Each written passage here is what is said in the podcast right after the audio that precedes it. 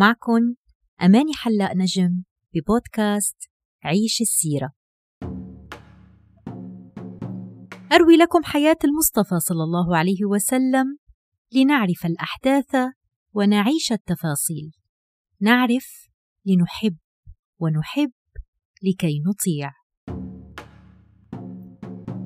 ما زلنا مع قصي بن كلاب الجد الأكبر للنبي عليه الصلاة والسلام. شو رأيكم نتعرف أكثر على عيلته؟ كان لقصي أربع أولاد عبد الدار عبد مناف عبد العزة وعبد.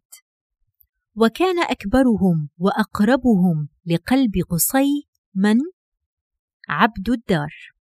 ولكن عبد الدار ما كان عنده من الشرف والشهرة بين الناس ما عند بقية إخوته بل كان إنسان ضعيف. أمره غير مشتهر بين الناس فأراد قصي أن يعطي ابنه عبد الدار الشرف والشهرة فماذا فعل؟ أعلن أن كل شيء من بعده لعبد الدار وحده دار الندوة الحجابة اللواء السقاية الرفادة وما في أي شيء لبقية أبنائه فهل قبل أبناء قصي بهذا الكلام؟ قلنا قبل هيك أن كلام قصي كان مثل الشرع ما حدا بيرده. وهيدا الشيء سواء كان بحياته أو بعد وفاته. فتخيلوا مدى قوة شخصية قصي بن كلاب. فما تنازع أولاده من بعده بل انصاعوا لرغبته. فإذا مات قصي وتولى عبد الدار كل شيء. ولكن وبعد وفاة عبد الدار وقع الخلاف بين أبناء عبد الدار وأبناء عم أبناء عبد مناف وانقسمت قريش إلى فرقتين.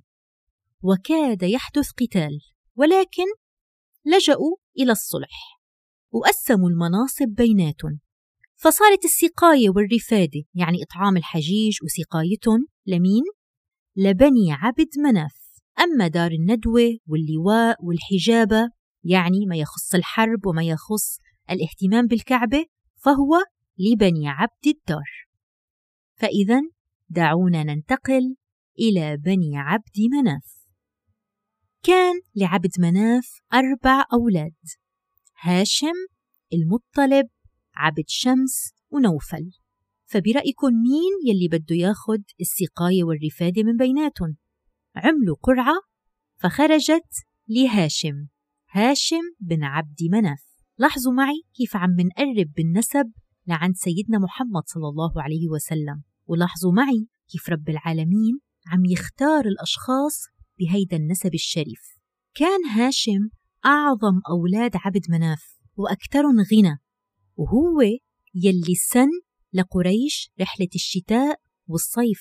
الرحلة المشهورة لقريش بالشتاء إلى اليمن وبالصيف إلى الشام يلي ذكرها القرآن الكريم في سورة قريش. كان هاشم هو من سن لهم هذه العادة. فاشتهرت قريش في تجارتها وصارت هيدي الأسفار عادة لإلها وصار تجار قريش أغنى العرب. ومكة مركز مهم بالجزيرة العربية. وبيوم من ذات الأيام سافر هاشم إلى يثرب وهناك تزوج امرأة من بني النجار اسمها سلمى. وأنجب منها ولد وسموه شيبة ليش اختاروا له اسم شيبة؟ لأنه ولد وفي رأسه شعرة بيضاء فسموه شيبة ثم مات هاشم وأين بقي شيبة؟ بقي عند أمه وأخواله في يثرب بعيدا عن أهل أبيه في مكة فمين يلي رح ياخد السقاية والرفادة من بعد هاشم؟ أخذ أخوه المطلب ولكن المطلب ما قبل إنه يبقى ابن أخوه شيبة بعيد عن قومه في مكة وإنه يبقى عند أمه وأخواله في يثرب. فماذا فعل؟ سافر المطلب إلى يثرب واستأذن من والدة شيبة وأحضر شيبة معه إلى مكة. دخل المطلب على جمله وكان يركب خلفه شيبة.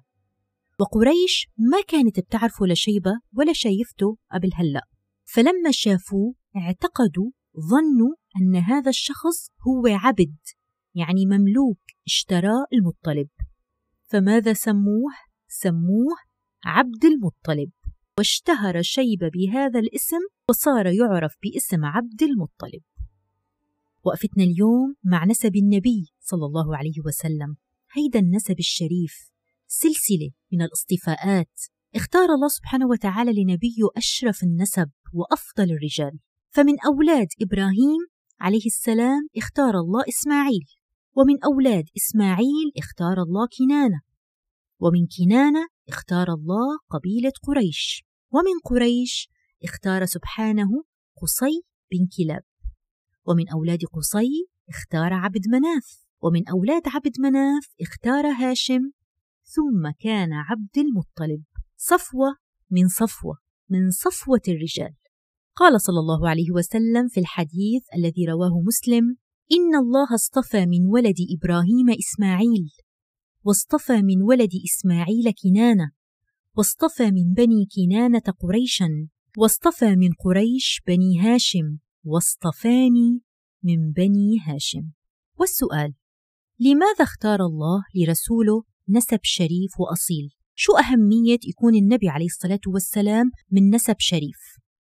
أهمية هيدا الشيء إنه العرب وبشكل خاص العرب تهتم كتير بموضوع النسب فلما حيدعيهم النبي عليه الصلاة والسلام من بعد هيك للإسلام ما حيكون عندهم حجة بأنه النبي من نسب غير شريف بالعكس حيكون نسبه صلى الله عليه وسلم أدعى وأقرب لأنهم يقبلوه ويآمنوا فيه ماذا عن عبد المطلب؟ وماذا تحمل لنا قصته من أحداث؟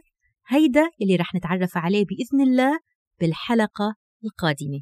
لهيك خليكن دايما على السمع وشاركوا البودكاست مع أصحابكم ما تنسوا تفعلوا الجرس وخليكن مع بودكاست عيش السيرة.